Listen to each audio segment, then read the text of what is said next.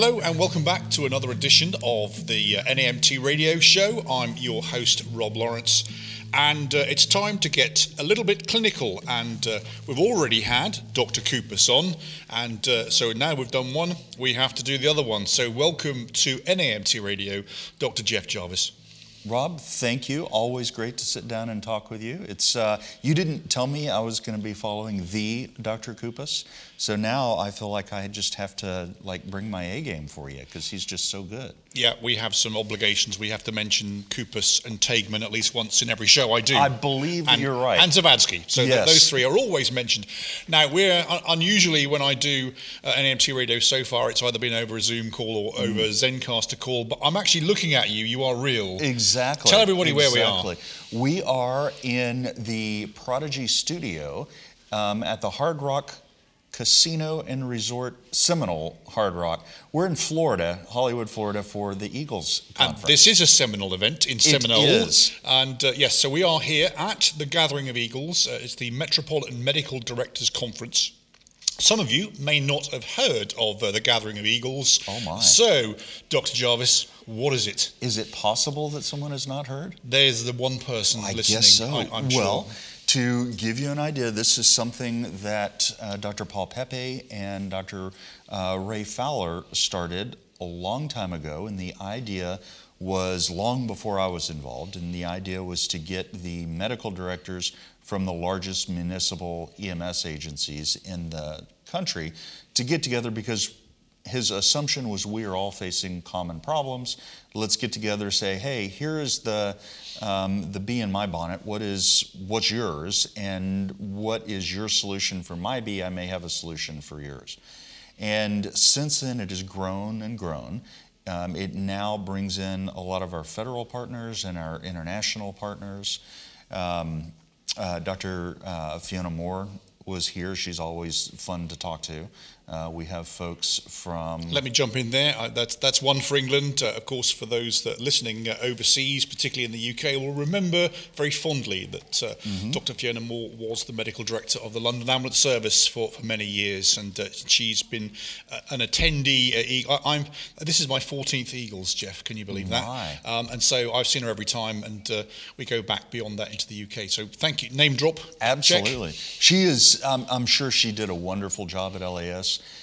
Um, but what I really know most about her is just what a wonderful human being she is. She's so nice. Absolutely is. very and kind. so we've used its, its its full name, the Metropolitan Medical Directors. It's known colloquially as the Gathering of Eagles because Mm-hmm. Right. back in the day, and, and Dr. Pepe uh, will tell this story, and I love hearing it about uh, how when a journalist came in and saw all of the collection of eminent, um, you know, pre-hospital medical professionals sitting there, said this is like a gathering of eagles, and the name stuck. And so here we are. And Paul the- said, sold. sold. It We was will indeed use it. sold. So let's take. uh, Sorry, let me rewind. The purpose of this show, Mm-hmm. therefore, is to talk about some of the some of the clinical topics, some of the clinical subjects that are being discussed here at uh, Eagles. Some say that uh, if it happens here, it eventually, potentially, becomes practice, possibly best practice. Right. Certainly, food for thought Absolutely. in EMS systems across the country, nay, across the world. Would you agree with that? I, absolutely. And I think even if something does not pan out, if there is something that is being discussed from a clinical perspective, it will definitely be discussed here at Eagles. And I think that is one of the best parts about this, as with any conference, is you get to see friends and colleagues. I get to see my buddy Rob. Um, and we get to talk about things that is are facing all of us for um, you know example whether it's whole blood or a new device for doing CPR if there is interest in it it will be discussed here and it will be discussed primarily around what are the clinical aspects what does the evidence say so it's uh, those are exactly the types of conversations I like. This is one of the highest yield conferences of the year. Indeed. And before I sort of give you the mic and ask you to give us some of your sort of thoughts and takeaways, the way that this conference is set up, I think Eagles was doing TED before TED was even born. So let me set, for you listening, let me set, set the scene for you. Unlike other conferences that we go to where there is a choice of breakouts, there's 15 different classes, that's all starting at 10 o'clock. This is 2,000 of your closest friends in the same room, all looking at the stage And thanks to the good guidance of our friend Dr. Pepe, uh, the medical directors and groups thereof have no more than five to seven minutes to deliver the topic. I personally think that's great because what it means is that there's no major introduction to you. We know who you are, you get on, you give right. us the science, and you get off. And therefore, we can cram a lot in. That's the kind of setup.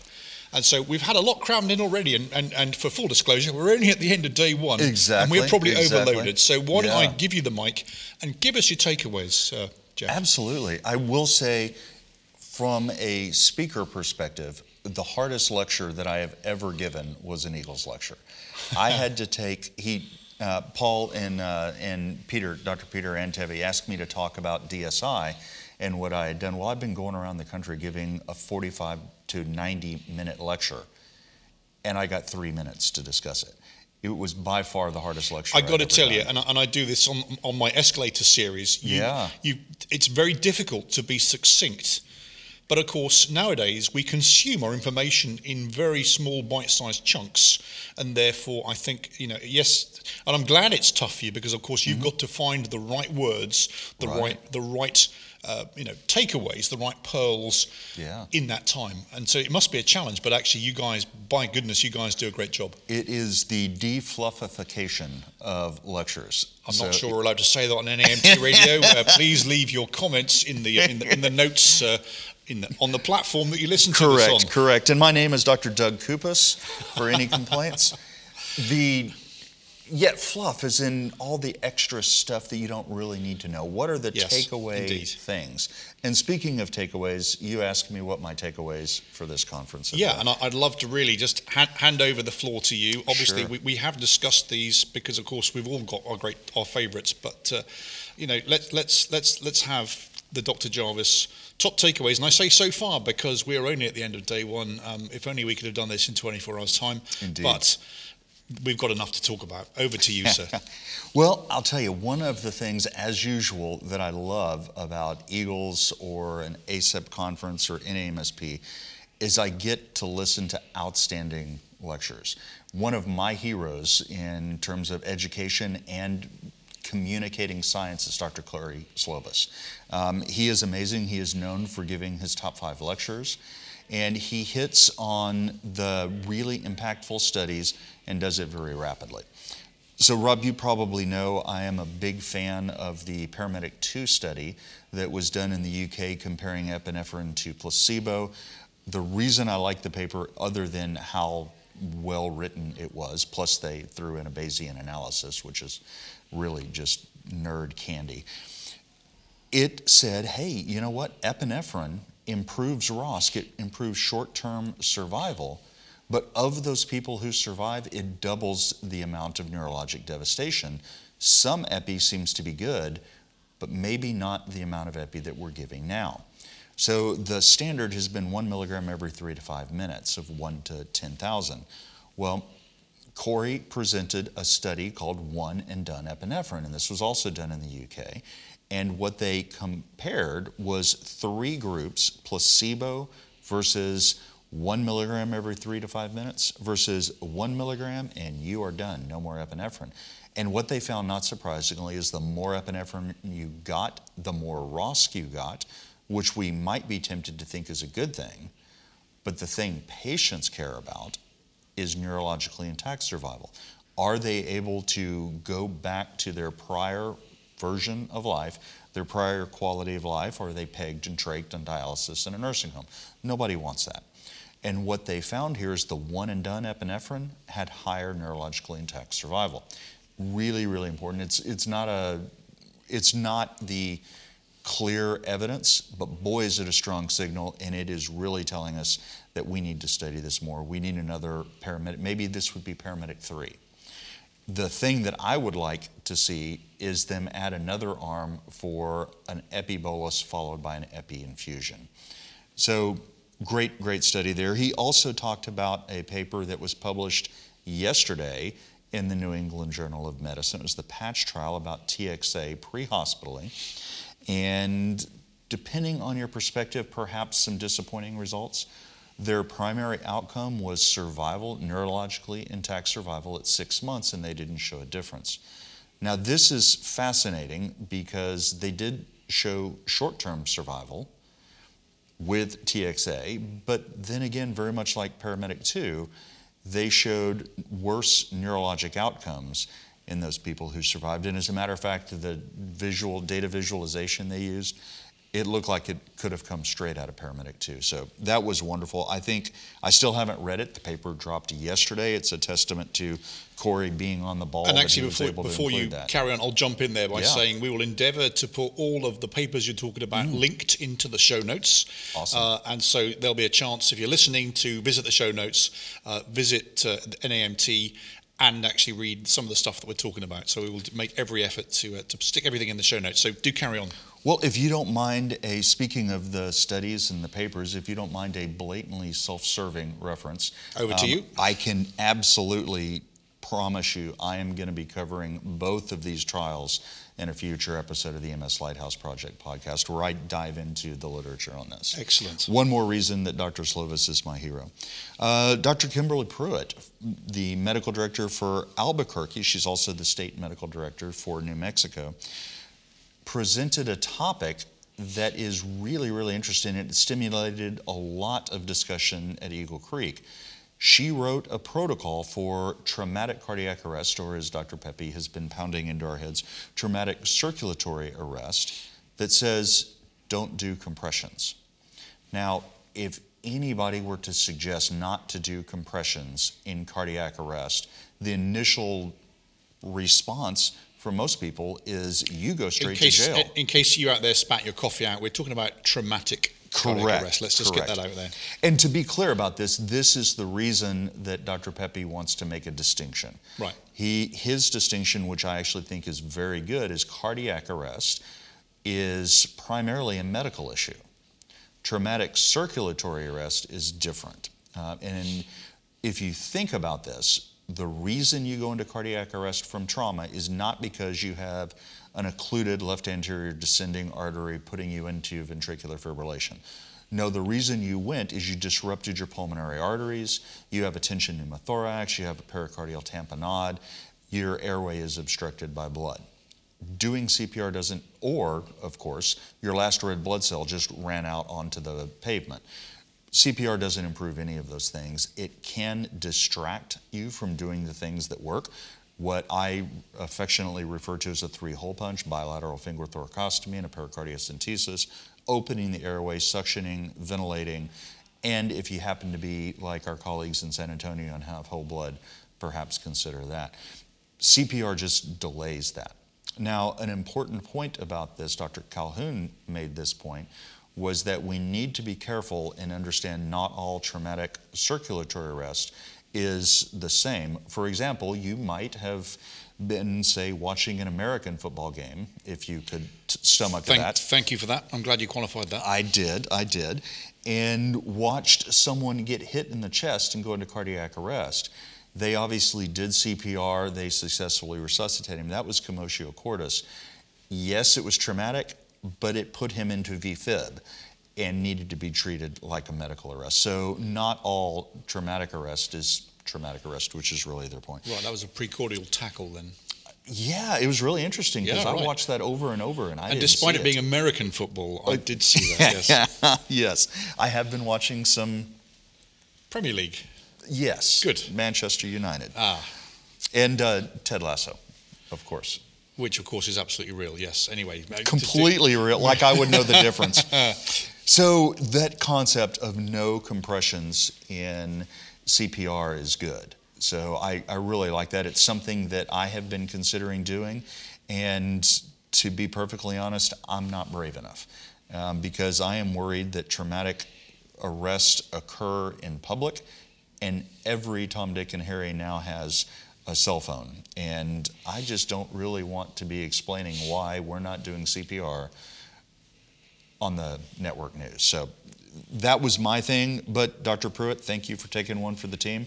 She went first. She's absolutely right. I think the more of us do this, the more accepted it will be, and the more we can focus on doing the things that the patients need to improve. And actually, that's again, I sort of come back to restate one of the things I think we said at the start is that uh, the short, sharp nature of this really does just raise your interest. Mm-hmm. And then obviously, there are studies, there are experts, there sure. are those trailblazers yeah. that you can refer to. And uh, your, your medical director, if you're listening, will know uh, certainly Dr. Jarvis, Dr. Kupas, and will be able to hopefully put you in touch if you want to hear more about this particular science, uh, yeah. etc.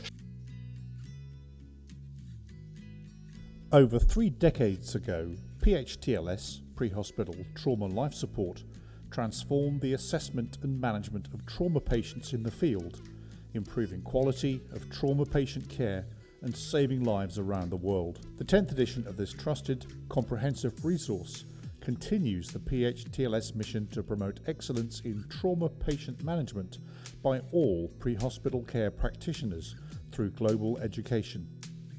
In the field, seconds count. The 10th edition of PHTLS Pre Hospital Trauma Life Support teaches and reinforces the principles of rapidly assessing a trauma patient using an orderly approach, immediately treating life threatening problems as they are identified, and minimizing delays in initiating transport to an appropriate destination. To order your copy today, visit psglearning.com or follow the link in the show notes. Don't forget, if you like what you're listening to, please take a moment to rate and review us on the platform that you're listening to us on. Plus, if you pick up your iPhone right now and look at it on the podcast platform you're looking at, if you'll see there's a little plus sign or a little check mark, if you hit that, what it means is you've liked and subscribed, and then every time an episode drops, you get a nice notification that we're back on your airwaves. That's the mid show plug from me. Um, I'm with, uh, of course, Dr. Jeff Jarvis. We are here at the Gathering of Eagles, uh, the Metropolitan Medical Directors, and uh, I so rudely interrupted you uh, giving us your uh, your top your, your top takeaways. Do carry on again. Podcasters got a plug. I we I'm have to plug. Plugging, plugging are us. That's right. yes, we need a we need a like a large animal mascot. So we heard a case study. Typically, what we're hearing is science at these yep. meetings. Um, but occasionally we hear truly inspiring case studies. And we heard one of these about an unfortunate young woman uh, who was involved in a motor vehicle collision, 17 years old at the time, um, who had a classic epidural hematoma. Right? She, um, I believe she initially lost consciousness. She regained consciousness, was able to call her mom and say she's fine went to a friend's house and then rapidly lost consciousness, as you would expect from a rapidly accumulating uh, hematoma. So they went to a small uh, regional hospital in New Hampshire, and the CT came back. This poor woman was unconscious. She got intubated, got a CAT scan, and showed a large epidural hematoma. The doctor, who was actually here and was explaining what he did, diagnosed her with a large epidural hematoma. He tried to get her out. It was snowing, as it does in New Hampshire. He wasn't able to rapidly get her out. He knew that if he did not evacuate that hematoma, she was going to die. He talked to a neurosurgeon on FaceTime, and they walked him through how to do um, a uh, craniostomy, how to make a hole in this woman's head. And the thing that was so cool about it is that he used an EZ-IO. Now, to be clear, as I saw the Teleflex folks earlier, not FDA approved. For the love of all that is holy, don't go do this. But that was some incredible improvisation, and it absolutely saved her life. So, the really cool part about it, he showed the images, and we had Dr. Mark Wilson, a neurosurgeon from the UK, who came, also of Good Sam, who came and uh, told and us the, all sorts and of things. And for those listening, and the Sussex Air Ambulance as well. Ah, we must we must yep. give them a, them a plug too. And a very nice guy. So he walked us through some of the neurosurgery, and that was great. But the really cool thing is they invited the patient up. So that was a rather touching moment. This is one of these moments where there are very few dry eyes in the house. Um, that was awesome. That was a top thing for me. So my colleagues and my really good friends, Dave Miramontes and CJ Winckler from San Antonio, I think most of our listeners hopefully have heard of the incredible work they're doing in San Antonio, the San Antonio Fire Department, and the South Texas Regional Advisory Committee around the use of whole blood. They've truly revolutionized EMS care of trauma patients and hemorrhagic medical patients. Um, so there was lots and lots of discussion about implementing whole blood, logistic challenges, what the science is. So that's always a hot topic, and they've been doing an amazing job. If you happen to be in a system that is considering implementing whole blood, number one, good job. Number two, you're going to find that there are massive logistical impediments. Go to the Whole Blood Academy. This is a thing in San Antonio, the STRAC, their region, puts on this academy. I've been through it and just came away saying, I'm just going to copy and paste everything. Um, and that's exactly how I learned to uh, put in motion whole blood at the system I just came from and what I'll be doing at the system. I'm Sorry, I'm now. smiling. You said copy and paste. Of course, you medical directors use the term R and D, don't Correct. you? What does that Correct. mean? Rip off and duplicate. Right. If it's it's being done out there, by all means, I'm sure there's absolutely no problem with uh, following uh, other systems Right. and clinical protocols and practices, providing, of course, you have the appropriate clearance and permission to do so. Of course, yes. So that was a great, great discussions. Um, boy, I'll tell you, a lot, a lot of discussion about head up CPR and EleGARD. I will tell you, I'm a skeptic. I'm a nerd. Hell, I host a podcast about evidence based medicine and evaluating the evidence. I am not convinced yet that the evidence is conclusive. I'm not sure the evidence suggests this is really ready for prime time, but I seem to be in the minority. Um, a lot of discussion about this concept. Physiologically, it makes perfect sense. One of the reasons that perhaps we're really good at saving the heart and not the brain is because of venous cerebral venous congestion. And perhaps if you elevate the head, you're able to perfuse the brain better because you're draining the blood out of the brain.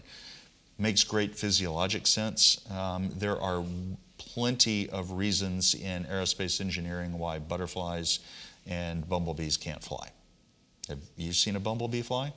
No, but I saw a butterfly flap its wings in the Himalayas once. Causing a butterfly to fly in North Africa. There we go. Yeah, yeah. So sometimes great physiology doesn't really manifest well in clinical practice.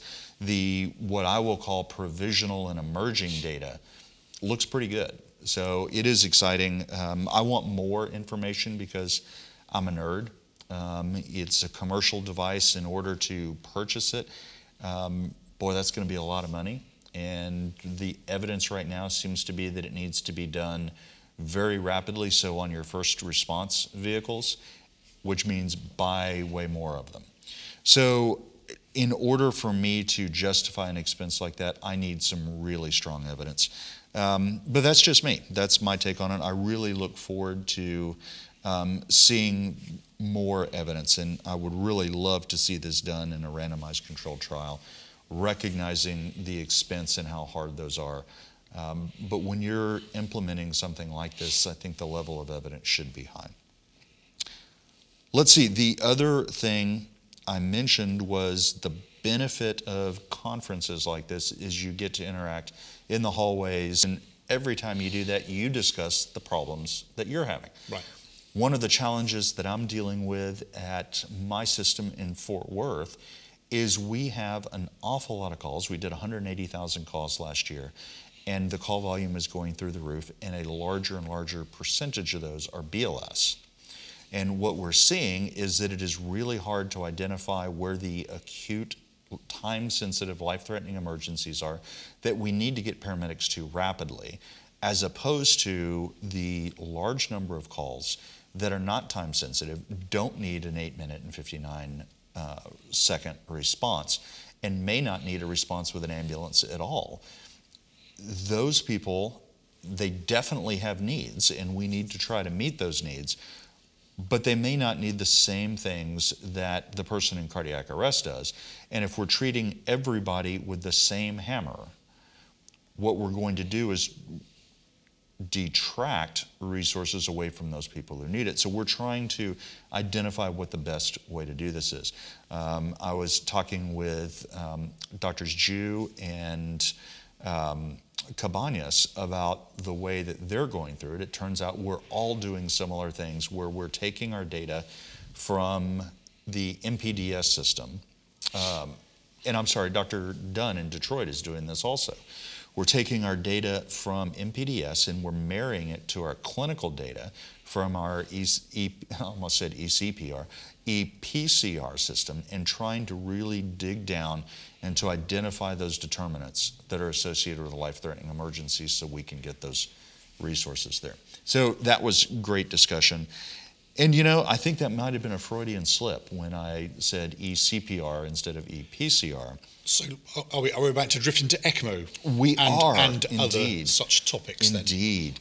Um, so Dr. D'Onofrio um, and her colleagues from San Diego talked about their new ECMO program. Uh, they also talked about some of the evidence that they've seen up the road a bit from Los Angeles. And discussing really if you're going to do this, how to do it, um, and what some of the potential benefits are. So I'm really torn about this. This is also one of the things that I'm fascinated about. I think there is a very clear role for ECMO. Our colleagues in Minneapolis have just been, I mean, the data that they publish is almost too good to be true. So we have to find the right patient population. And then once we've done that, we have to identify when the best time to move is. Um, I mean, it's a bit of a catch 22 here. It's a, it's a challenging issue. We know that 95% of survivors from sudden cardiac arrest will regain ROSC within the first 15 minutes of a cardiac arrest. And if they're going to regain ROSC, regain pulses, really what they need is really good BLS. Life saving interventions for cardiac arrest or BLS. What they need is mask ventilation, early defibrillation, and really good minimally interrupted compressions. If you are trying to get rapidly to a hospital for ECMO, you interfere with those things. So I think there is a point when we need to transport. And th- unlike most cardiac arrest, where if you don't get pulses back on scene, the likelihood of you getting pulses at all is less than 1%. Multiple studies now have shown that. You have higher survival if you work codes on scene. ECMO is probably an exception to that. I just don't know that we have truly refined it to determine which patients and right. when they go. The, the selection. Yeah. I've, I've, I've been a fan of ECMO, and the reason being is my first 10 years in America were under the great Joe Ornato, who was a great Ah. proponent of ECMO, and then actually was one of the first patients to receive ECMO. I didn't know that. Yes, indeed. Really? Yes, indeed. Uh, he, Wow. He was indeed. In, in fact, we, we quipped after once we could quip. Right. When, everything was fine, he's he, he, he was. Once you're was- back in quippable times. Once we're back in quippable times, um, and he was cerebrally intact. Of course, we worked out that he tried every single protocol that he'd signed off on, had, had worked on just him. gonna give it a Um, try. And, and, and as we are quipping, of course, uh, with Joe, of course, as our medical director, he also remembered the things we'd hoped he'd forget. yeah. There we go. So that, that, that that's I, I'm an ECMO fan because of that. I, you know, the thing I think we have to keep in mind about ECMO is ECMO is not a treatment. Right. ECMO is a bridge to a treatment. Yep. Now, I think it's incredibly valuable because let's say we open your artery, that's, you know, more than likely going to be the big issue. Maybe it's a great big PE, maybe it's something else, but more than likely it's going to be an MI. And if you can just get that artery open, you can get the heart back working well. The challenge is what happens to the brain in the meantime, and ECMO is a bridge to that intervention. Um, we just have to really identify the selection criteria. What I worry about is we know that if I could just hit my transponder and say, beam me up, Scotty, and magically go from the scene to the ER for cannulation or the cath lab for cannulation, then I think this would be a no brainer. But it's not. And you are probably going, in all likelihood, there will probably be a drop off in the quality of compressions during transport. And I know everybody says, oh, the Lucas device, it's perfect. The Lucas device is not perfect, it has issues. And it's really hard. It is doable to minimize these interruptions, but it's hard work. And I would guess that most people don't do that. Um, they just they take too long to put it on, and then the machine migrates down, probably doing great compressions over the liver. Liver's got a lot of blood in it, but it's probably not circulating to Yeah. the rest of the body well. Um, or going up and occluding the aortic outflow tract and decreasing um, circulation. Bottom line is, is it's hard. You really have to work at it. um, in an organized system probably makes sense but it's not something to just adopt willy You've, you've got to be slick, and uh, uh, no names and no cities and no metropolitan medical directors named here. But uh, we had a there was a discussion in the room where somebody stood up and went, "Actually, my system has worse outcomes when using mm-hmm. mechanical CPR." Than actually using pit crew and good old fashioned hands on. Of course, we, we all realise quickly it's about the drill and the speed and not delaying any CPR sure. in getting that. And, and, you've got to work on that. That that's, that takes a lot of muscle memory, a lot of practice, yes. and a lot of rehearsal for when, when you have that patient in arrest and actually then when do you stop, who's putting the equipment on. Mm-hmm. You know, is it is it a Zoll, is it a, a, a Lucas, sure. whatever you're using. But you've got to be proficient, and it's a t- it's a team task. Very much so. So you very kindly did not name nope. um, the person who brought this up. I will also not name a system I am very familiar with who had a similar um, result, but we can talk about published peer reviewed literature. Right. Our colleagues Luis Gonzalez, um, Dr. Hinchey, uh, Dr. Escott, Jeff Hayes from Austin EMS published their experience with the Lucas. So when they first put it out, they noticed the exact same thing. Right. Survival dropped. They went into the classroom, they went into the lab to try to identify what the problems were. Um, Dr. Levy's paper had come out from Anchorage demonstrating hey, these are the problems, right. these are the solutions, here's how to organize your pit crew to use this effectively. They did lots and lots of training on it, got the use of the device up to where they wanted it, and survival still dropped with it. So there is published evidence. Yep. Never been a paper that says it improves survival for the patient. And there is some evidence that even in a system that has optimized all the things, that it can decrease survival. Now, notice I said patient survival. Yep. If you have to transport a patient, please, for the love of all that's holy, use a mechanical compression device. The life you save may be your own.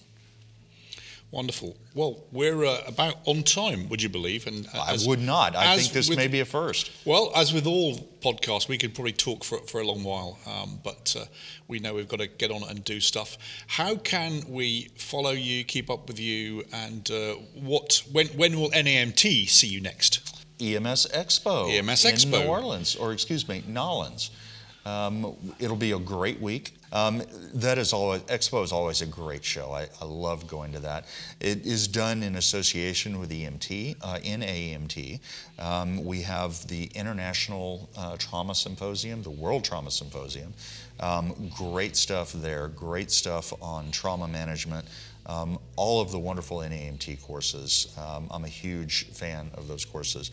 My favorite might be AMLS. I think it's a it's a great class, but all the trauma stuff is very good.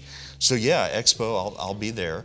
Um, you can also follow me on Twitter. Uh, I'm at Dr. Jeff Jarvis, and you can also follow my podcast, the EMS Lighthouse Project podcast, to get your fix of nerdery and science. NAEMT is so grateful to have both you and Dr. Kupas, uh, as our clinical leads and uh, as, as, the, as the top of the medical shop. And so thank you for doing that for us. Uh, yes, we will see you at uh, EMS Expo.